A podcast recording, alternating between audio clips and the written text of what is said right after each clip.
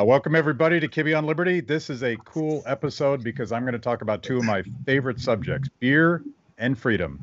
As watchers of this show know, those two things go together intimately. You can't do one without the other, I would argue. And we have two special guests today: uh, Ted from Goodwood Brewing and Oliver from Pacific Legal Foundation. Uh, welcome, guys. How's it going? Good. Thanks for having us. Yeah, great to be here. Um, Ted, if you would uh, start, let me let me just just introduce yourself and tell us who you are, and tell us a little bit about Goodwood Brewing. Well, Ted Mitzlaff, uh, we bought the company in 2005, small production brewery. We grew it uh, when it was easy, when uh, craft beer was kind of exploding. We uh, I took it over as managing partner in 2013, and uh, we were in four states at the time. We grew it to 16 states uh, pre-COVID, and uh, added a couple locations for food service. So things were things were good, and we added bourbon a couple years ago. Then uh, our governor decided uh, he'd shut us down not once but twice, and uh, that was it was a different different year. And somehow and you can and somehow you connected with Oliver with Pacific Legal Foundation, um, and you guys are suing the governor, as I understand it, and we'll get into that. But but Oliver, tell us about yourself, and just so people have some context, uh, a little bit about Pacific Legal Foundation. Yeah, thank you, uh, Oliver Dunford. I've been at uh, Pacific Legal Foundation for about four years now. We're a uh, libertarian-leaning law firm. Uh, we our history has been uh, at the beginning was was mainly property rights, uh, and that was 1973. Since then, we've expanded. Uh, we do free speech, economic liberty, um, and most recently, we started working on separation of powers cases, uh, which applies here because uh, the governor in Kentucky has decided uh, to take on all powers of government, and uh, that, that was that was our interest in the case. You know, I was I was personally shocked watching the original lockdowns roll out, particularly in, in blue states. Uh, Kentucky's not really a blue state, but you have a very blue governor. And and I was wondering from day one, how on earth can they do this? There didn't seem to be any constitutional limits to their power. Um, and uh, that's obviously what this case is all about that, that this, this governor has exceeded his constitutional powers and has ignored the legislature as well. Yeah, that's right. Uh, many states, including Kentucky, have emergency powers laws which allow the governor uh, certain powers when an emergency hits. Uh, they'll, you know, they vary from state to state. Um, California, for example, has a, a, very, not surprisingly, gives lots of powers to their governor during times of emergency. Kentucky's was fairly broad uh, until just recently. The General Assembly changed the law in January and limited the governor's powers, and most relevant for our case, uh, said that emergency orders lapsed automatically after 30 days unless he got an extension with the General Assembly. Uh, and, but after 30 days, he continued to enforce his orders and, and said that no, I have uh, all kinds of inherent power in the executive uh, office to continue uh, the emergency itself, to, to continue the state of emergency, and to continue issuing orders for as long as I determine is necessary. And this, uh, Ted, has been devastating to your business. The the start and stop and start and stop and and I was sort of slogging through some of the the rules on the the governor's website and I don't, I don't know how any restaurant or brewery can even comply with this stuff. No, it, it never made any sense. Uh, not only was it difficult for for us, but uh, uh, you know all of our clients are, are bars and restaurants, and we just watched one after another fail. Uh, Kentucky's failure rate is somewhere between 25 and 30 percent, where nationally it's around 17 percent. The uh, uh, laws made uh, they, they were so nonsensical. I'm a, a chemical engineer. Uh, prior to my life as a, in the brewery world, I owned a chemical company where we did cleaning and sanitation of food processing plants. So I know a little bit about microbes and how they grow and how you kill them.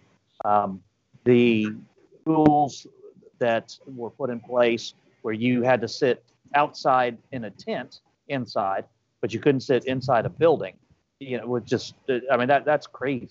Then uh, once they did open up the restaurants, it was at very limited capacity. You couldn't sit at a bar, but you could sit at a bar at a table. So it, it, they put little plexiglass sheets up uh, in between booths, and uh, uh, that made uh, you know as if the the virus uh, couldn't go around the around the plastic bin. Anyone that would, could light up, a, if that were the case, you'd be able to smoke uh, in one booth and not another booth. And, and it, but obviously, you know, it's going to transfer. So none of these none of these rules made any sense. They were difficult to follow, almost impossible to enforce, uh, and the the enforcement was very selective. So uh, it, it, just it, it, was a cluster from the word go.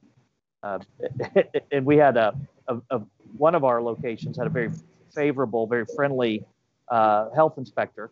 And when she learned that there was a, a 50% capacity, she came in, pulled the capacity uh, plaque off of our wall, and put up a new one that had double capacity. basically, the health inspector is telling us the governor was crazy. Yeah. You know, there's uh, there's now data to support that argument.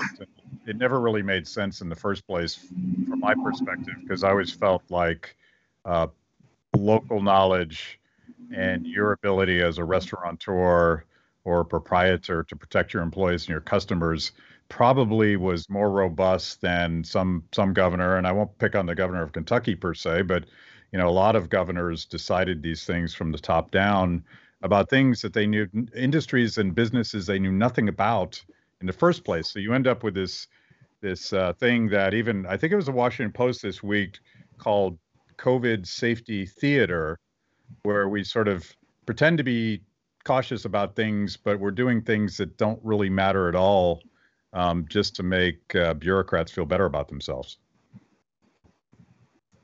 Yeah, I think that's pretty accurate, uh, particularly when you take into account the states that did open early and they were called Neanderthals and, and what have you. And their, their, their mortality rates were no different than any other state. So uh, it really made no sense. In Kentucky, we're bordered by Indiana and Tennessee. Both states were open, yet Kentucky was was closed or relatively closed. Our patrons were driving across the Ohio River, uh, which is uh, you know Louisville borders the Ohio, driving over to southern Indiana, drinking, eating, having fun, and then coming back to, to Kentucky. So it just uh, they were worthless, other than you know stifling the the, the hospitality industry. Yeah, did a nice job. So, so Goodwood Brewing makes uh, both uh, beer, and your your sort of your specialty is is finishing and aging beer in uh, Kentucky uh, barrels, white oak barrels, and you've gotten into the distilling business. Tell me a little bit about the the, the brewing side of the business versus the hospitality restaurant side of the business. What's the balance there? Well, uh, pre-COVID, uh, we were probably uh, two thirds uh, hospitality on the on the revenue. But, but let me back up. Initially, we were 100% beer distribution. That's all we did, production and distribution. Uh, we opened a small tap room in Louisville uh, with food service, and I saw the revenues uh, just were tremendous. So we then opened uh, a, a, full restaurant in Frankfort, Kentucky, with a small brewery, and uh, you know that's a, about a three million dollar a year location for us. So quickly, I realized uh, just how important that was, not only from a revenue standpoint, but also from a branding standpoint. We get a ton of tourists through there, so uh, you know they they see the products, uh, they have a good experience in our restaurants, and then they're more inclined to purchase it when they're out, or when they go back to their own state. So, so what was uh, for your business? What was more uh, devastating, the beer side of the business or the restaurant side? Say equally, uh, because uh, you know the the restaurants clearly, I mean, they were basically zero percent capacity. Then there was limited capacity uh, once we were open. So so you know they they did very little. We lost 95%. We went from uh, about 80 employees to five. Uh, but on the on the even the beer production, our clients were bars and restaurants. 50% of our sales uh, on, on the production side. So, so that was devastating to our beer distribution as well. Uh, we sold a little bit through, uh, you know, carry out. We sold uh, a small amount, uh, you know, still through distri- regular distribution. But because our distributors were so uh, negatively affected, they didn't want to take on any new products either. They wanted to deplete their inventories. So uh, it, it was it was chaos. And so if they ran out of Goodwood's lager when when they would get an order, they would say, "Well, we don't have any Goodwood lager, but we can get you, you know, company X is longer instead." So that's that's sort of the way it went. So we've uh, at Free the People, we've talked to a number of businesses that have sort of gone through what you've gone through, and and so many of them are being devastated, but not everybody wants to speak up for fear of sort of uh, political or regulatory retaliation.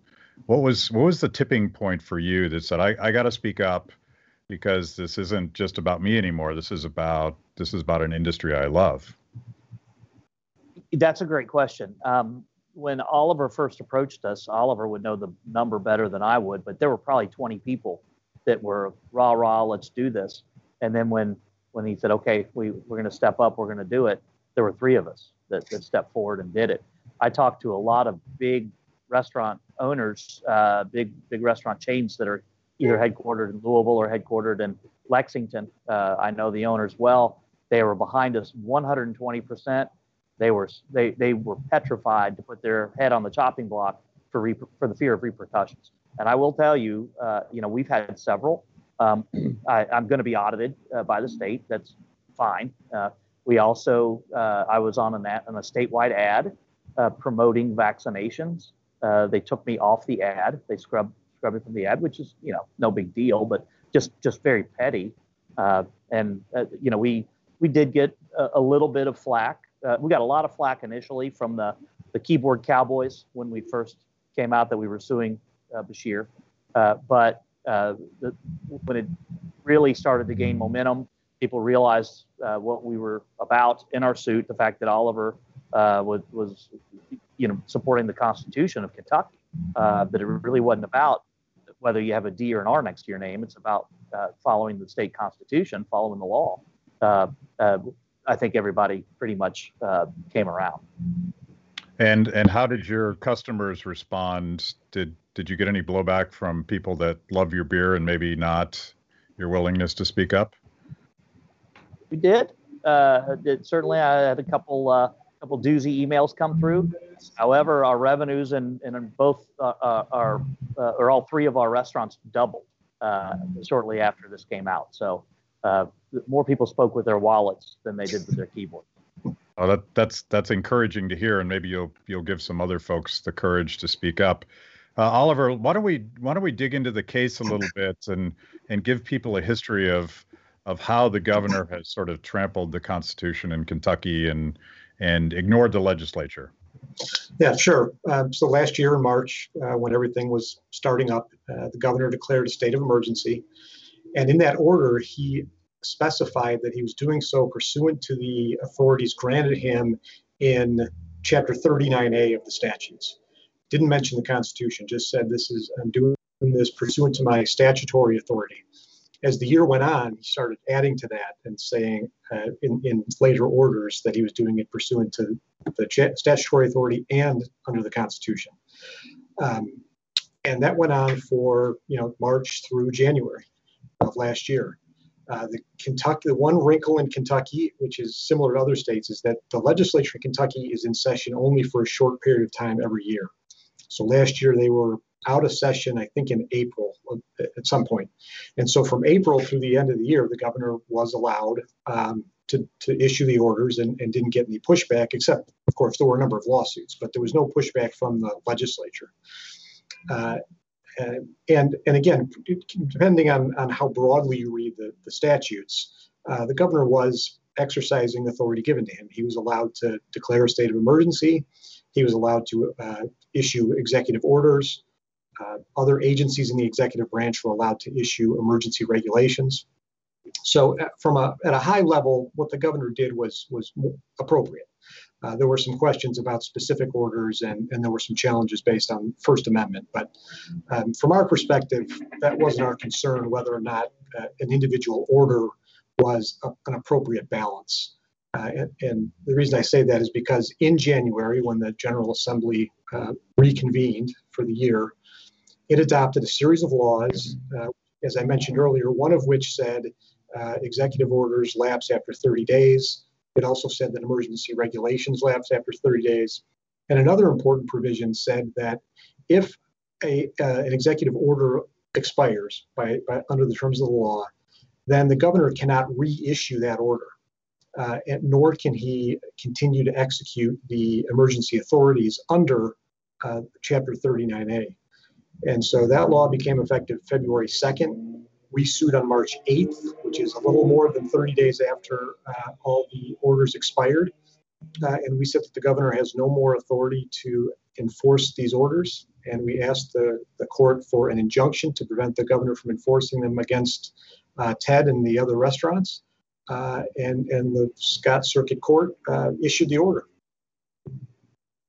So uh, you may be aware more than I am, but I believe there's a number of other states that are sort of pursuing legislatures pursuing these same sorts of limits on this this blank check that governors have used during COVID. Yeah, there are a number of uh, a number of states that are doing so, and uh, I should mention that um, one of the laws that was adopted in Kentucky and in other states, uh, Missouri, for example, uh, was based on model legislation that uh, Pacific Legal Foundation's policy shop drafted. Uh, and that, again, the main provisions of those are um, setting a time limit on the governor's uh, authority to issue orders and then preventing the governor from uh, getting around that uh, expiration date by simply reissuing the orders. I think I think we're up to something like 10 states now have, have at least introduced legislation like that, and, and I don't know, six or so have, have, have adopted it. You know, it strikes me um, that maybe none of us were aware of this amazingly large loophole in in the constitutional limits on the executive um, until COVID, where they just seemed to keep uh, keep pushing the limit to see how far they could go, and there didn't seem to be any way to stop them, no matter how um, serious or unserious their proposals were. Yeah, and I, I think that the two reasons in, in this case. One is that um, for the last uh, not quite 100 years, uh, but courts have just given uh, vast deference to uh, executive agencies um, and to the government in general. It, it, the, the rule when there's when the when an issue doesn't involve say racial discrimination, in which case the courts will take a, a close look. Uh, if, it's, if it's just a run of the mill, so called like a land use regulation or uh, uh, alcohol regulations, uh, courts will defer to the government and and in fact, they, the judges will even look for a reason to support uh, the government's actions. It's called the rational basis test. And so, if the court can come up with any reason that would justify the government's regulations, it will uphold it.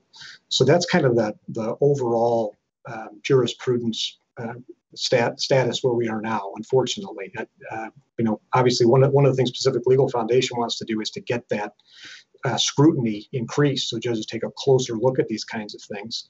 Um, but the second reason I think in this case is because uh, it, it, was a pandemic. It, it there, there, were a lot of things happening quickly. We didn't know exactly what was going on. And in those kinds of uh, cases, the judges are especially reluctant to second guess the executive. Yeah, I mean, early on, it seems like a, a, a radical level of uncertainty would would excuse certain things, but as as time went on and, and data showed, um, you may both be aware that the, the data in New York, um, I think going back to March or April of last year, actually explicitly sort of contradicted the, the Cuomo administration's policies, showing that you had a higher infection rate and a higher hospitalization rate of people that were sheltering in place as opposed to people mm-hmm. that were out and about. And that that data existed fairly early on. And and yet these that you know particularly focusing on restaurants and and and gatherings those sorts of, of rules persisted long after the data suggested that it, it didn't work anyway. Yeah that's right. even more so go ahead yeah even even more so with schools i mean they closed schools and children were clearly not the, the, the carriers or the risk.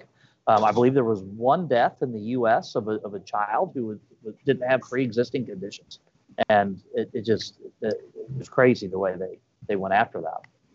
Yeah, and there's there's there's all sorts of uh, um, I believe the technical term is deaths of despair, and you've seen some horrible data uh, particularly with young people and attempted suicide and that sort of thing. And I, as a as a beer geek, who very much finds I, I enjoy beer culture, and I enjoy I, I, enjoy the the sort of community gatherings that happen uh, around local breweries, and and that that industry has been devastated. But on the consumer side, you don't you don't have that that human connection. Um, I assume Goodwood was was sort of part of that that community gathering culture that makes uh, local beer special. Very much so. Uh, that's one of the things. Uh, my really my favorite thing about operating this company is being able to walk out in the tap room at any given time and uh, mix with with the patrons and meet people from all over the country that uh, that happen to be passing through Kentucky. Um, meet locals. You, you really do uh, find a, a complete diversity of, of, thought, and uh, it's something that I, I, I love and cherish. And, and frankly, that that was robbed. And, and, you're right. I mean, I know several business owners that were crushed through this that committed suicide. Uh, I know, obviously, children. Uh, I know that the suicide rates were way up, uh, drug abuse was way up, uh, physical abuse was way up. Just uh, they never talk about the uh, unintended consequences. all they want to talk about are the positivity rates and the deaths. Yeah. I was I was reading an industry report for the beer industry showing the the shifts that people had to make, and you you sort of represent that same sort of shift in your business model. But like it was a perfect storm where, particularly for the small guys that were pouring to local customers and weren't even in the canning business. And then there was an aluminum shortage, so crowlers and, and cans were hard to come by. And the Still shift, are. yeah, and the the shift from people uh, drinking as a community gathering to sitting on their couch with a six pack. I mean, all of it, all of it is just obviously bad. Um, so l- l- let me pivot because so so what is the the status of the case now, and when will you know? I'll I'll, I'll direct this at you, Oliver, but both both of you guys feel free to chime in on this. Like, when are you going to get a decision? Well, we're not sure. We, as I mentioned earlier, we did get a, uh, a an injunction from the trial court uh, preventing the governor from enforcing the orders just against uh, just against Ted and, and our clients, the other clients, uh, not statewide, which the governor tried to make a big deal out of. And so it's just our clients. It was a narrow injunction. Uh, the governor immediately moved for emergency relief at the Court of Appeals, and so that order was stayed, which means paused. So we, uh, so Ted and the other clients were free for a, a whole week um, recently, and then the Kentucky Supreme Court took the case up, and we had oral arguments last week. Um, we don't know when, maybe six weeks, we'll get an opinion. Um, the governor, after after the Supreme Court announced when oral arguments would take place, which was June 10th, uh, a few days later, the governor announced uh, that all of the restrictions would be lifted on June 11th. And so, uh, at the oral argument, the governor's lawyer said there's really no reason to to keep uh, this injunction in place anymore. You should just vacate it uh, and we said, no, we, you know, the governor maintains he still has these powers. We think this needs to stay in place because he could come back uh, on June 12th and say, no, we need to put these orders back in. If cases spike again in the fall, he could do it again. So, um, so we're waiting right now. Currently, uh, uh you know, Ted is now freed. The governor has has graciously allowed uh, the restaurants to reopen, but but he has not uh, he has not relinquished his powers do, do you feel blessed, Ted, that the governor is is giving you uh, at least partial rights to run your business? Oh yeah, tremendously. Uh, what what was I found most distasteful was uh, more than once his attorney uh, was arguing against uh, what, something that that Oliver had put in our case, which I believe was spot on, was the fact that a lot of these uh, powers that he inflicted on us and the restrictions are were irreversible and she kept saying that it was not irreversible. I'd like her to tell tell that to the uh, business owner that lost his business, lost his house, uh, to the uh, folks that committed suicide because they couldn't couldn't handle the lockdown. that seems pretty irreversible to me. Yeah, I, I, unfortunately I think I know the answer to this. Um, Oliver, is uh, is there any remedy legally if you win for people that were either damaged or destroyed by these the arbitrary nature of these these orders? No, governors can make mistakes, and there is uh, there's no remedy outside of a uh, you know a narrow uh, uh, allowance for if they violate your civil rights. But in this case, as broadly applicable, it's hard to it's hard to argue that uh, the restaurants uh, or or our clients were denied civil rights that were you know that anyone else uh, was allowed to um, exercise. So, but as general rule, no, you can't recover damages from the government. Government. I, I can't help but notice, and maybe your case had something to do with the sudden change of heart from the governor's office. Do you, do you feel like the case itself forced the governor to retreat from his more aggressive position? I think so. He, he had, uh, there were a number of lawsuits last year, as I mentioned. Uh, those um, were ultimately unsuccessful. Uh, I, I, think the, the benefit of ours was again, we didn't necessarily challenge the substance of the orders. We didn't say that his orders were a bad idea. We didn't say that the new legislation was a good idea. We simply said, here's what the law says, and the governor has to follow it. Um, and uh, the numbers have gotten better, there's no question about it. But some of his announcements seem to tie up with uh, what happened in our case. And so I, I, think we did speed things along, at least, at least I hope we did. Yeah.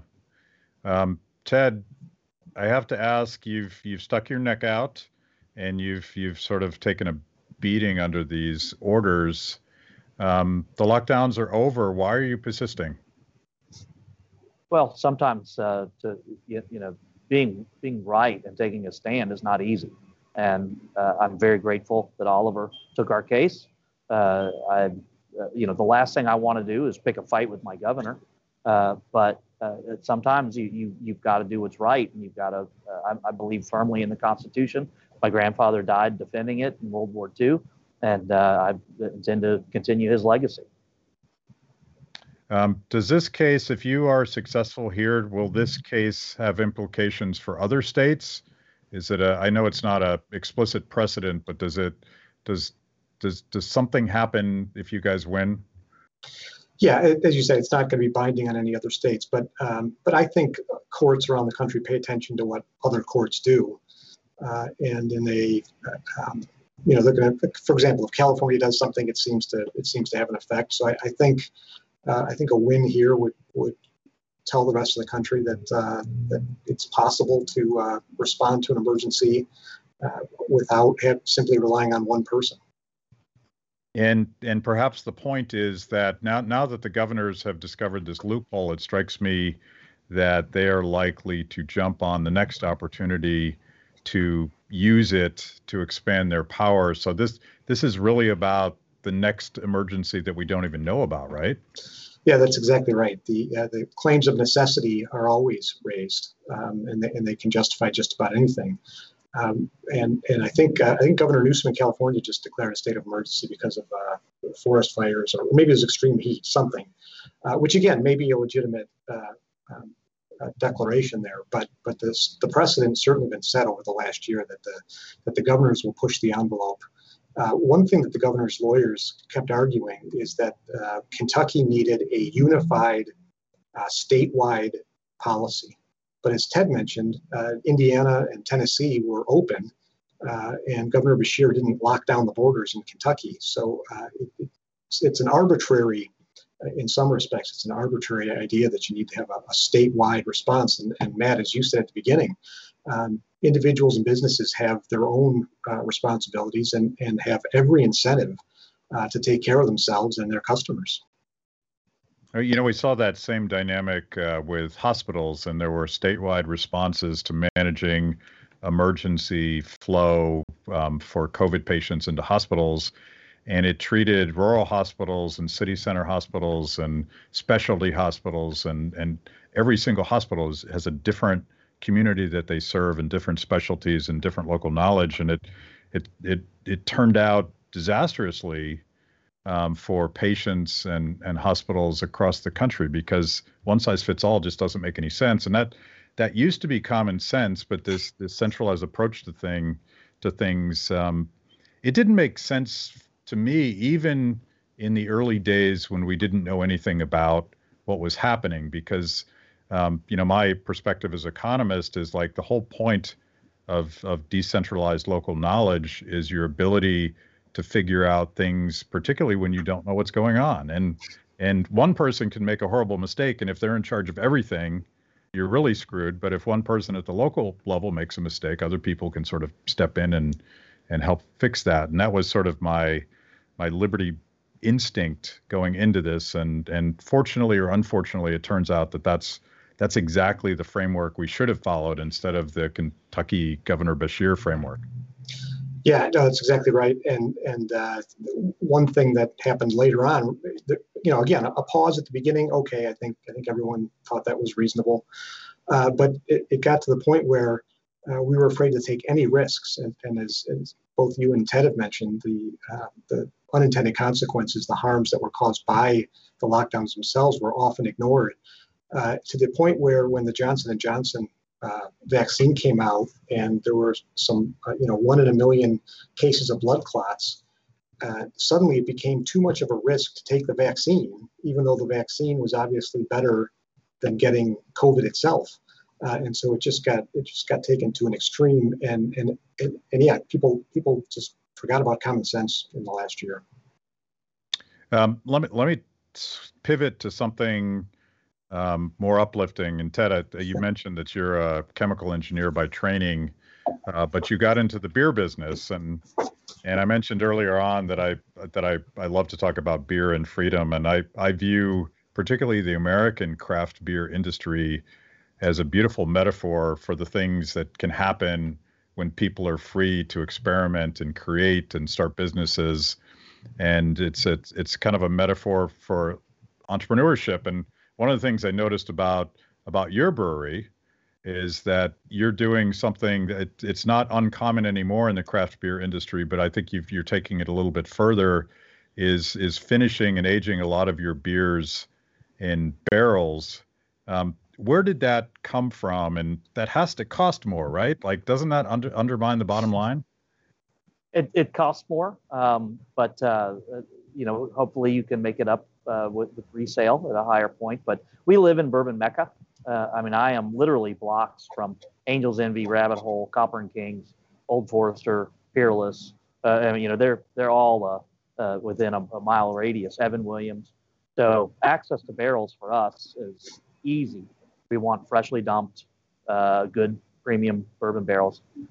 then there's an there was an aftermarket. It still is for furniture, big big aftermarket selling to either furniture makers or back to uh, cooperage companies that would then uh, break them apart, send them to Scotland, and they they reassemble them and make scotch, but put scotch in them.